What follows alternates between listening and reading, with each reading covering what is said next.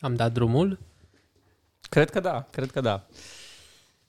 Astăzi ne-am gândit să vorbim despre, despre niște idei de startup, idei de business um, și m-am gândit să menționez despre importanța, importanța comunității, importanța unui grup de, de oameni um, cu care să discuți acest gen de, de idei de business. Auzeam recent un interviu al lui Andrei Dobrincu, uh, care e un tânăr, din, un tânăr român din Silicon Valley, care a ajuns la multe milioane de, de dolari din startup-urile lui și menționa că l-a ajutat foarte mult faptul că a, era în mai multe grupuri în Silicon Valley cu care dezbătea diverse idei de startup-uri. Și cred că e foarte important că atunci când vrei să, să începi un business și ai o idee, să nu o ții doar pentru tine, ci să o dezbați cu, cu alți oameni interesați de startup-uri și idei de business. E cum și dacă ți-o fură cineva. asta, în, asta știu că crede lumea sau am auzit chestia asta de multe ori. Dar e fix opusul. Cred că ai mult mai multe șanse să faci ceva dacă vorbești despre ce vrei să faci. Exact. Și mai mult decât atât e important să vorbești despre ce vrei să faci, nu doar cu oameni care gândesc exact la tine, care au, același, care au aceeași educație, care au trăit în același mediu, practic oameni care au exact aceeași mentalitate ca tine, pentru că așa vei risca să ajungi într-un echo chamber și doar să ți se valideze ideile pe care le, pe care le, ai, da, pe care le ai deja. E super important, din punctul meu de vedere, să fii într-o echipă cât mai variată și să, să auzi puncte de vedere și la oameni din alte background-uri. Da, uite, referitor la asta, pe lângă partea de idee, eu văd următorul pas mai important că majoritatea lumii se oprește la discutarea ideii, care ea în sine valorează aproape nimic. Iar următorul pas fiind execuția ideii. Acolo e partea de validare practică. Nu, nu-ți validezi ideea în, în teorie, ci doar o filtrezi să vezi, ok, hai să vedem dacă putem trece la validarea practică și apoi e validarea practică la care te duci să discuți cu potențialii clienți și așa mai departe. Adică oamenii care au nevoie de soluția ta. Adică ideea respectivă e o soluție la o problemă. Da, și la fel, uh, cum spuneai, Vlad, ar trebui să o discuți cu alți oameni, dar în principal cu potențialii clienți sau cui vrei tu să te adresezi, că ei poate să zică clar dacă îi ajută sau nu. Și următorul pas cum spunea și Daniel, efectiv să te duci să li ceri ceva, că așa ei poate să zic toți că da, ar fi mișto, dar când îi zici să-ți dea 2 lei pe ce vrei tu să-i oferi, e prea mult. Ăla e testul. Da, da, de acord, de acord cu asta că degeaba discutăm noi aici și presupunem diverse chestii dacă realitatea din piață e, e alta și trebuie să vezi cât mai repede realitatea din piață și să eșuezi cât mai repede, practic, să-ți dai seama cât mai repede ce idee nu ar merge și cum să-ți focalizezi atenția asupra ideilor care merită, asupra problemelor care chiar merită rezolvate. Iar ca metodă de abordare, să te duci direct la sursă, adică la clienții în sine, nu la rudele tale, la prietenii tăi apropiați, pentru că oricum ei o, o, o să fie înclinați să zică da, da, uite, chiar e fain, chiar există problema asta. Exact. Și mai mult decât atât ar fi ideal dacă ai observa sau ai afla cum interacționează cu produsul efectiv, nu doar ce zic ție. Că tu dacă o să întrebi o persoană, de cele mai multe ori o să-ți dea feedback pozitiv, mai ales dacă întrebi față în față. Da, e mișto produsul, da, am vrea să facem asta. Dar știți, costă. voiam să, voiam să încep, uh, să încep lista de, de idei cu cu ceva care nu are legătură cu software-ul. Toate celelalte sunt, uh, sunt orientate spre software, având în vedere background-ul nostru. Dar uh, Oh. recent, O covrigărie, o frizerie. recent am observat că uh, este legală o substanță psihedelică numită ayahuasca, prin care poți avea experiențe, experiențe deosebite. Faptul că este legală în România. Și ideea de business ar fi uh, organizarea de retreat-uri, un fel de tabere, excursii uh, psihedelice cu beneficiu psihologic în România, având în vedere contextul legal al, al substanței. Uh, ești chiar sigur că e ilegal? Știu că văzusem și eu linkul ăla pe, care era de pe Wikipedia, care asta în primul rând eu le cam dubios și în al doilea rând spunea ceva de genul că numai în laboratoare sau numai pentru teste sau n-am citit eu tot. Eu am înțeles că este legală în contextul, uh, în contextul folosirii ei cu scop medicinal. Deci mă gândeam, desigur mai trebuie făcut research pe partea asta, dar eu îmi imaginam că dacă e folosită uh, după spusele medicilor și în anumite condiții medicale, uh, e legal. Da, asta știu că de obicei se referă la condiții de astea mult mai complexe, gen o firmă de farmaceutice sau o facultate care studiază chestia asta. Nu știu dacă chiar te duci și spui că știți. Da, e posibil, Cred, nu dar știu. pe de altă parte eu am văzut un competitor, că practic de la asta am pornit de fapt, un competitor, un potențial competitor, uh, organizează astfel de retreat-uri la Cluj. Și am văzut reclama pe Facebook, deci mi-am imaginat că s-au gândit ei înaintea noastră la, la suportul legal. Da, dar uite, în comentarii la postarea, rea- la postarea respectivă, era destul de evaziv când întrebase cineva leg- legat de legalitate. Ok, ok. Și asta ar fi un minus. Asta ar fi un blocker, pentru că dacă e Ei, ilegal... nici chiar. Um, problema, să, să încep cu problema, pentru că în analiza unei, unei idei de business, cu asta se pornește problema, ce problemă vrei să rezolvi și pentru cine. Te plictisești acasă, nu te mai spargi focul.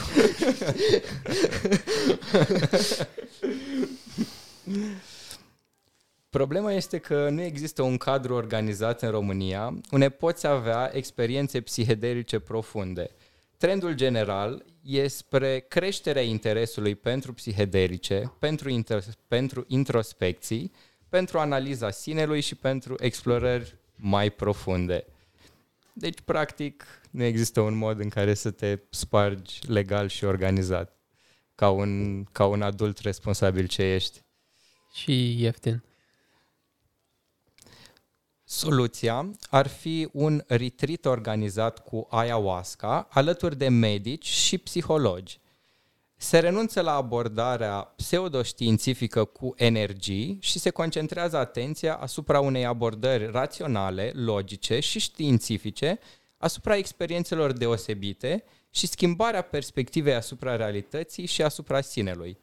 Eventual cu informații din lucrări celebre, cum ar fi Doors of Perception de Huxley, sau alte studii relevante.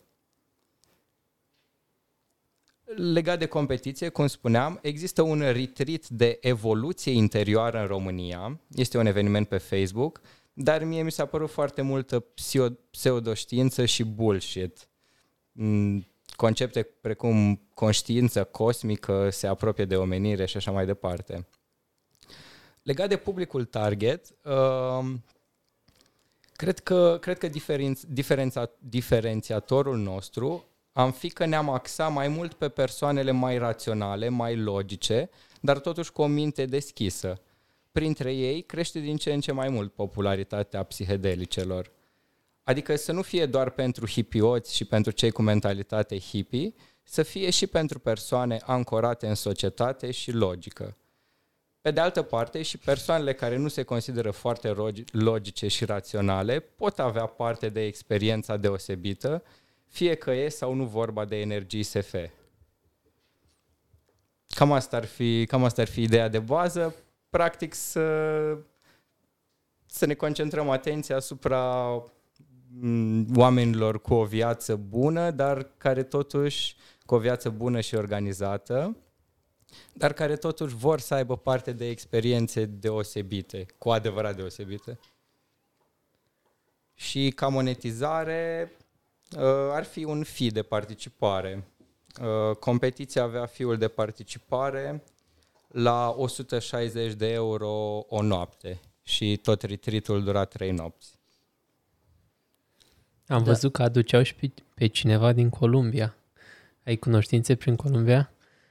Să aduci și tu? Nu, dar noi ne vom axa mai mult pe partea, pe aspectul uh, psihologic. Psihologic, da. Va fi mai mult un tratament uh, psihologic, să spunem așa, de introspecție și... Da, sună interesant, pot să spun. Ce ar fi mișto de văzut dacă persoanele respective care organizează chiar reușesc să facă asta și dacă lumea vine, știi că ai spus că e 160 de euro biletul, dar ar fi interesant să vedem câți oameni chiar plătesc 160 de euro pentru așa ceva. Dar așa ca idei, dacă e tot ok din punct de vedere legal, mi se pare că se poate face.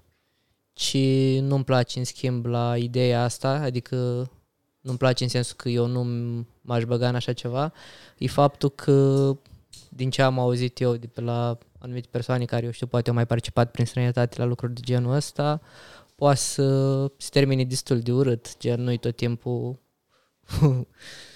se poate întâmpla niște chestii destul de ciudate și practic tu organizând chestia asta ai 100% răspundere pentru tot ce se întâmplă acolo. Practic, iei niște oameni, duci într-o pădure, le dai droguri și după trebuie să ai grijă de ei, știi? În fel, sunt multe lucruri care se pot întâmpla și în caz că se întâmplă ceva care se aude mai departe, s-ar putea să fie destul de grave consecințele, știi, pentru tine. Fire Festival de România.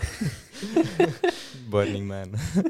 da, un punct de vedere bun. Uh, eu m-am gândit că ăsta ar putea fi un diferențiator în sensul în care ne-am axat mult pe, pe siguranță și pe, da, pe aspectele de siguranță și fizică și psihologică, dar pe de altă parte poate s-ar pierde din, uh, din farmecul general.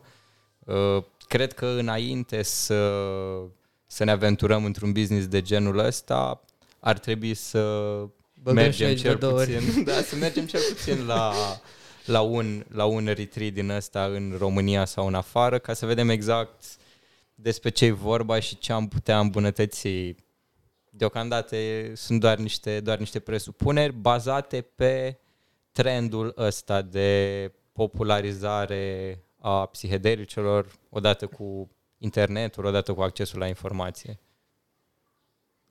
Da. Oricum, foarte interesant ideea, adică la capitolul originalitate, creativitate, cât de neclasică îi. îi... Și capitolul competiții, o să ai monopol din prima. Da, da, da. Ar fi ceva acolo. A, și mai este și partea de rezolvat cu... Na, a, cu ce da. consum, asta nu știu exact cum se face, să aduci. E columbianul, asta te întreba da. mai... De fapt, da, columbianul era diferențiatorul între calitatea columbianului. S-ar putea să găsești prin tătăraș pe la cineva. Zic eu. Păi tot vor să aducă ăștia foarte mulți angajați din Asia, că e criză de angajați în România, mai ales pe malul mării. Vin diversi din Sri Lanka și ce mai fi pe acolo. Trebuie să fie unul la 50 de mii care e șaman. ok. Um, cred că putem să mergem la, la următoarea idee, spre următoarea idee. Um, o idee la care m-am gândit este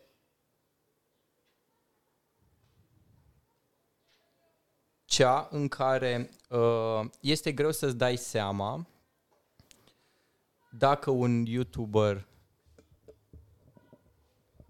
dacă un YouTuber care face videouri și analize despre piața de cryptocurrency și despre Bitcoin uh, este reliable sau nu, dacă poți avea încredere sau nu. Imediat găsesc... Uh, Da, știu Găsesc că am, descrierea am citit completă. ce spuneai. Practic, noi să analizăm toate predicțiile pe care le-au făcut unii youtuberi și să vezi dacă au făcut, dacă au avut dreptate sau nu și pe baza asta să faci un fel de scor. Uite, persoana asta are credibilitate de 80%. exact, așa mai exact. departe.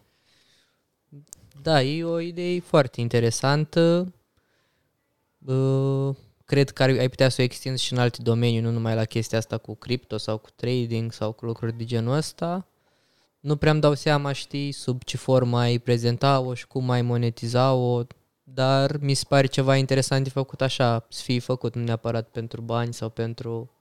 Uh, ai putea Chiar și să pentru tine, ai putea promovezi- chiar tu să beneficiezi știind cine prezice cel mai bine viitorul să... Uite, Da. un el, știi? aspect amuzant, mi-am amintit de o știre pe tema asta. Era cineva care a făcut foarte multe conturi și foarte multe predicții pe conturile astea. Și cu timpul a șters din alea care erau invalide și au rămas cele valide. și la un moment dat a ajuns pe un cont să aibă foarte mulți follower și activitate din cauza că avea toate predicțiile valide în spate și lumea Da. credea că, au, uite, Nostradamus a prezis viitorul. Exact. Și noi putem să facem și ceva de genul uh, predicțiile odată spuse, uh, le vom pune în blockchain pentru a garanta imutabilitatea. Un fel de piesă atins și piesă mutată. Da, da. Um, și mă gândeam ca platforma în general să fie o platformă de review, une, da, să afișăm ratele de succes și să fie o platformă pentru reputație, pentru credibilitate. De exemplu, la finalul unui video extragem uh, X preziceri, să spunem 10 preziceri și apoi comparăm cu rezultatele din piață să vedem câte au ieșit. Eventual și uh, eventual putem să facem și un canal de YouTube în care să punem o dată pe săptămână o retrospectivă a celorlalți YouTuberi. Și să fie și cu Caterinca, gen, uite, Crypto Kirby, iar a dat o gherlă. Și ca monetizare, mă gândesc că putem avea, putem câștiga popularitate în zona de cripto și putem oferi reclame la produse crypto-related, ICO-uri, IEO-uri, coin-uri și așa mai departe. Iar ca promovare marketing, mă gândesc să găsim un YouTuber care chiar are o rată foarte bună de succes, îi spunem despre asta, plus, uh, plus platforma pe care, îi spunem despre platforma pe care o vom face și practic el se promovează pe sine că are credibilitate pe platformă și promovează și platforma. Și el o să-ți ceară 2 bitcoin și să încheie discuția. Da, uite, sincer să fiu uh, despre platformă, nu știu ce să zic. Dar mi se pare că e chiar o idee super bună de canal de YouTube, mai ales că review la YouTuberi, pe YouTube, se leagă bine, știi? Așa o platformă e cam ciudată, adică când în afară de TripAdvisor, nu știu când ai folosit și Google Maps, când ai folosit tot ceva de review-uri, o platformă de review-uri. Păi s-a folosit, e foarte populară asta cu ICO review, Da, uh, coin da, ai review-uri. dreptate. Adică în zona cripto mi se pare că clasamentele de genul ăsta, care exchange e mai bun, care coin e mai bun și de ce nu care YouTuber e mai bun, ar putea, ar putea, fi, ar putea fi populară. Da. Da, dar oricum, mie personal, uh, YouTube mi se pare cea mai bună platformă pentru chestia asta, știi?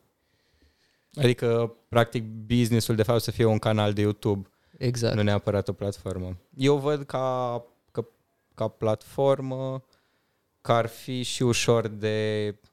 Sau poate nu o platformă, un site. Adică văd că merg mână în mână.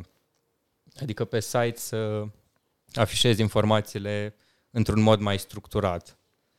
Da, ideea e că de ce nu cred că ar merge o platformă e pentru că ți-ar trebui un număr foarte mare de user, știi, ca să faci un ban. Nu știu exact cum vrei să monetizezi, dar oricum ar fi, ți-ar trebui un număr foarte mare de utilizatori. Așa, pe TripAdvisor, gen, câți oameni vor să vadă la ce hotel se cazează sau pe, nu știu, Foursquare, câți oameni vor să vadă unde e cea mai bună mâncare, dar dacă întreb câți oameni vor să vadă care e cel mai bun YouTuber pe cripto, care e pe trading cripto, gen, pe o nișă, de pe o nișă, de pe o nișă, știi? Și de asta nu prea văd potențial pe partea asta. Înțeleg, înțeleg. Pe de altă parte, cred că sunt destul de mulți traderi. Dar există, uite, legat de competiție pentru ideea ta, există destule platforme. Uite, dacă intri acum Trading View și au și charturi, fiecare prezice pe foarte multe linii acolo cum se intersectează și cum o să fie și au și rating în spate. Și mai sunt și câțiva care au și canale de YouTube. Efectiv, dar cui fac rating? Uh, adică la analiza unei monezi, cum evoluează în funcție de... La an... analiza făcută de cine? De ei. Ah. De oamenii care sunt pe platformă și de oamenii care sunt pe Deci un om intră pe platformă și face o analiză la monedă în funcție de mai mulți factori. Fiecare factor e o linie pe chartul ăla, pe graful ăla. Și fac niște preziceri, uite că având în vedere evenimentele astea, o să se ducă într-un fel. Și dacă a avut dreptate, lumea îi lasă rating. Da, și practic tu spui că sunt și youtuber care fac asta, deci practic ar fi... Da, ei folosesc platforma asta pentru, pentru video de pe YouTube când prezintă, că e foarte fain făcută. Am înțeles. Dar eu am gândit-o mai mult ca un agregator de conținut de YouTuber sau nu cu un agregator, un da, tool de review al predicțiilor efectiv din partea YouTuberilor. Și lumea folos- adică ar fi folosită de oamenii care vor să vadă la ce YouTuber să se uite ca să știe când să cumpere sau să vândă Bitcoin. Păi uite, intre pe TradingView, vezi acolo popular users și vezi predicțiile lor. Ar fi o idee.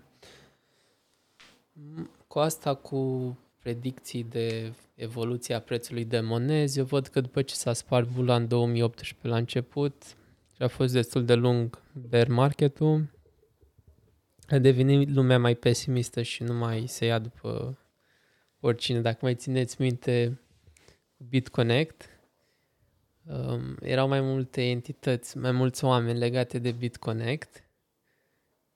Cine era? Carlos Matos. Sau... Carlos Matos, all-in-one hype man. Mai era cineva, Alex Trevor, cred. Da, da, da. Un YouTuber cu... Un YouTuber. Care promova BitConnect. Oricum, ce, și...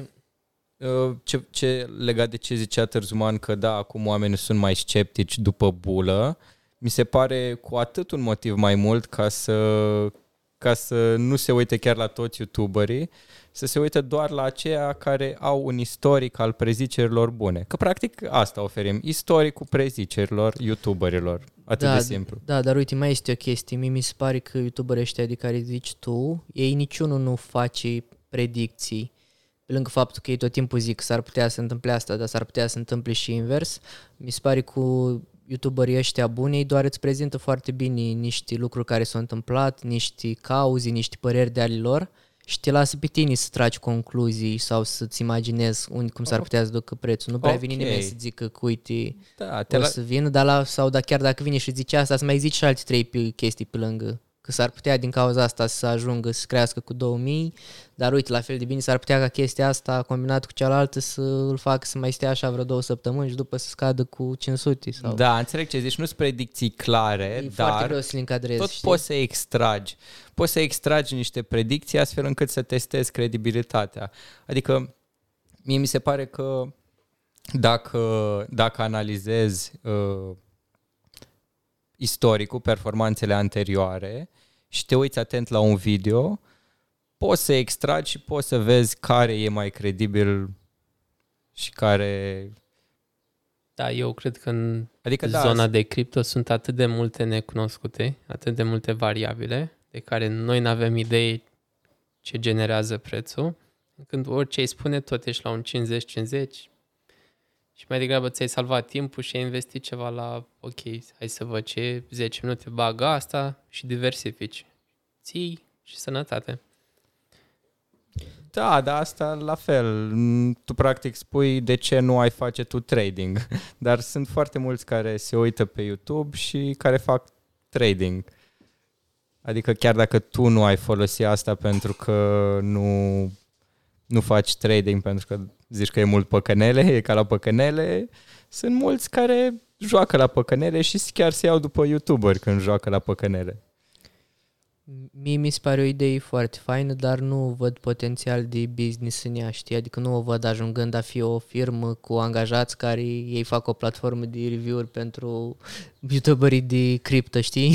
nu văd asta întâmplându-se niciodată prea curând. O văd așa pe o, o chestie să o faci pentru tine, care poate să evoluezi într-un canal de YouTube sau într-un blog sau în ceva și posibil la un moment dat, după mult timp și după ce chiar îți merge bine și ai, ai dreptate ce spui și te urmărește lumea, să poți să faci niște mici venituri într-un fel sau altul. Am Dar înțeles. nu văd un business, știi? Da, da. Uh, asta, asta în viziunea ta, care e nișată doar pe partea de cripto. Dar eu mă gândesc că, practic, value proposition-ul e că noi facem uh, analiza istoricului a ce au zis niște oameni și comparăm cu ce s-a întâmplat după. Și asta s-ar putea aplica în zona cripto, în zona de orice, ve- orice fel de predicții. Când cineva de pe YouTube face în mod constant orice fel de predicție, poate să fie, nu poate să fie piața de cripto, poate să fie piața de, nu știu, stock market, progres de startup-uri sau Uite, am horoscop sau, nu știu, vremea, Am- meteo, de, de genul ăsta, sports prediction, da, că o uite, să câștige Chelsea sau... legat de asta, cred că era un site la noi în România, nu mai știu ce spun politicienii sau ce spun partidele și spuneau promisiunile din campanie și cât au ajuns să se întâmple. Exact, da. Da. Pe, pe genul ăsta, cumva, cumva pe genul ăsta și practic uh, chestia asta arată credibilitatea. Testează credibilitatea uh, creatorilor de conținut care fac predicții. Noi să fim un fel de polițist al creatorilor de conținut. Da, Un interesant. fel de gardian al... uh, ga- Interesant. bullshit guardian, să se numească, știi, bullshit guardian. Gata, frate, vezi că ăsta e, zice numai bullshit. Vorbește frumos, dar de fapt predicțiile lui... Ce, uh, ce eu le ciudat e că e super multă muncă manuală, adică e numai muncă manuală, știi, trebuie să stai Da, să te uiți. Și asta mai ales da. dacă vrei să evoluezi la să diversifici categoriile, Păi uite, am găsit și cum avem mulți angajați, că te întrebai tu mai înainte, că nu vezi ca firma asta să aibă foarte mulți angajați. Ei vreo 5 din Sri Lanka și e rezolvat. Și ei pe aia din Sri Lanka, le pui să facă asta, le zici să se aducă și niște ayahuasca și ai făcut și celălalt business. 2 în 1. Ok. Uh, Dacă nu mai sunt uh, alte completări la ideea asta, um, vreau să mai zic despre, despre una care pornește de la problema că atunci când completam formulare de aplicare pentru exchange-uri sau pentru acceleratoare, practic când scriam uh, detalii despre businessul nostru uh, în, în diverse locuri ca să primim finanțare sau ca să fim acceptați în diverse, uh, în diverse chestii, am observat că multe din întrebările respective se repetă, ori exact la fel, ori sunt reformulate, dar practic e aceeași întrebare. De exemplu, să, de exemplu, se pune aceeași întrebare despre echipă și trebuie ori să caut în istoricul a- aplicărilor de pe uh, site-ul acceleratorului respectiv, să văd unde am mai scris răspunsul ăla. De exemplu, uh, te întreabă uh, să, să spun despre realizările precedente ale echipei. Și eu am mai formulat răspunsul ăsta undeva, doar că nu știu exact unde l-am mai formulat și trebuie să-l, să-l caut și să, să-l, să-i dau copy-paste. Uh, soluția ar fi un helper de autocomplete pentru completat formulare. Am scris formulare în general, dar putem valida întâi cu cazul de uh, site-ul F6S, care e un site uh, de aplicat la acceleratoare cu startup-ul. Ar putea fi o extensie de Chrome care întâi să-ți salveze ce răspunsuri ai dat. De exemplu, dacă te întreabă care e componența echipei, uh, tu scrii prima oară care e componența, el, uh, tool-ul, îți salvează răspunsul și dacă vine o întrebare asemănătoare, să-ți sugereze să autocompletezi.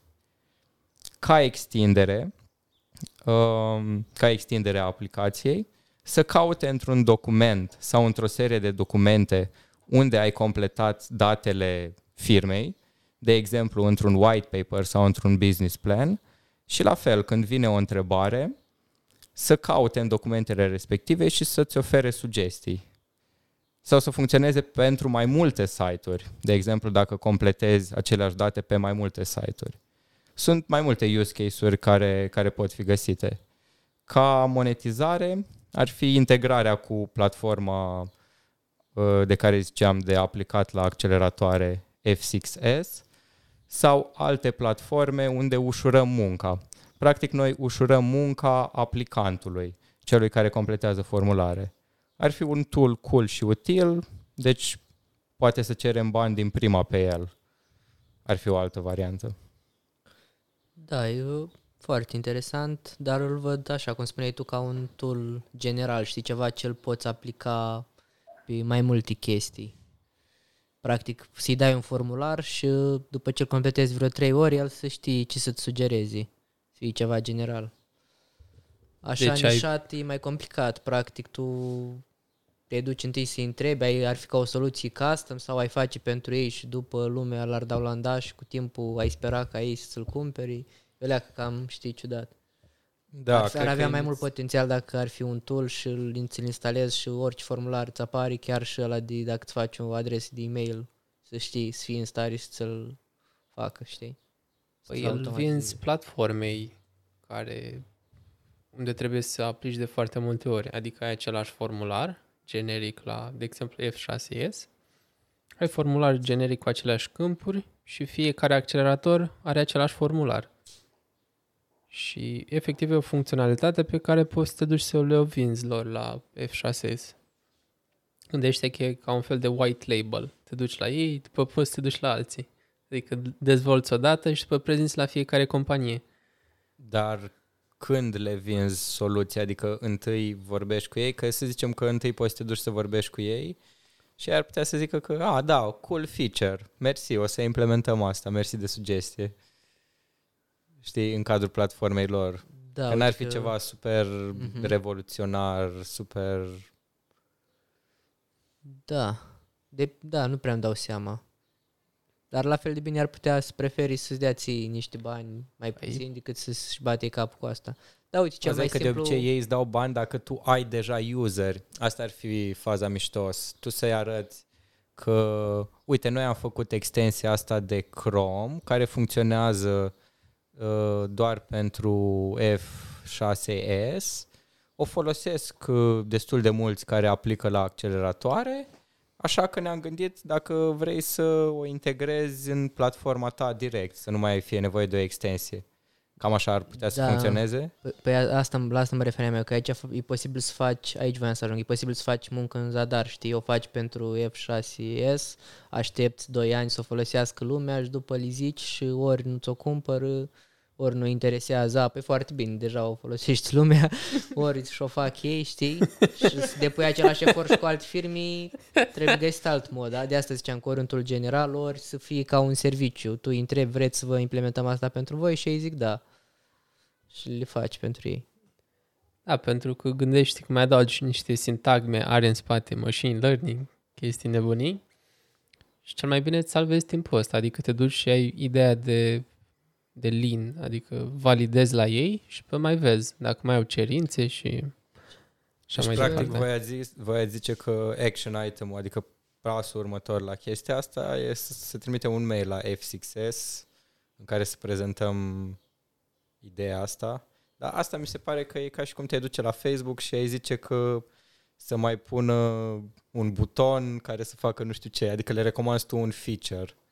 Păi nu chiar, îi întreb dacă zici că noi putem să facem asta și dacă ați fi dispus să discutăm mai multe.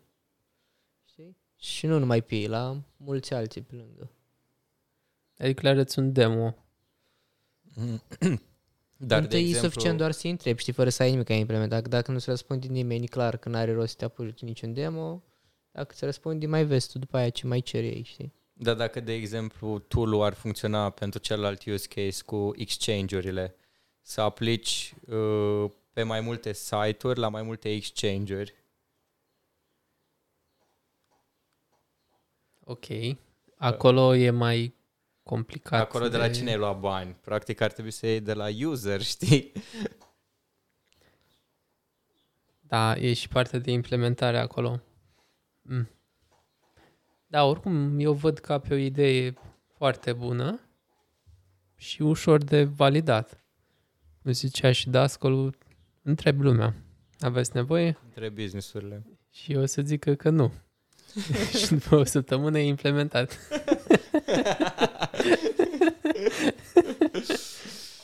cool. păi, acestea fiind spuse, sper să avem succes cu, cu ideile astea și poate vom mai continua în viitorul episod dacă, dacă vi s-a părut interesant.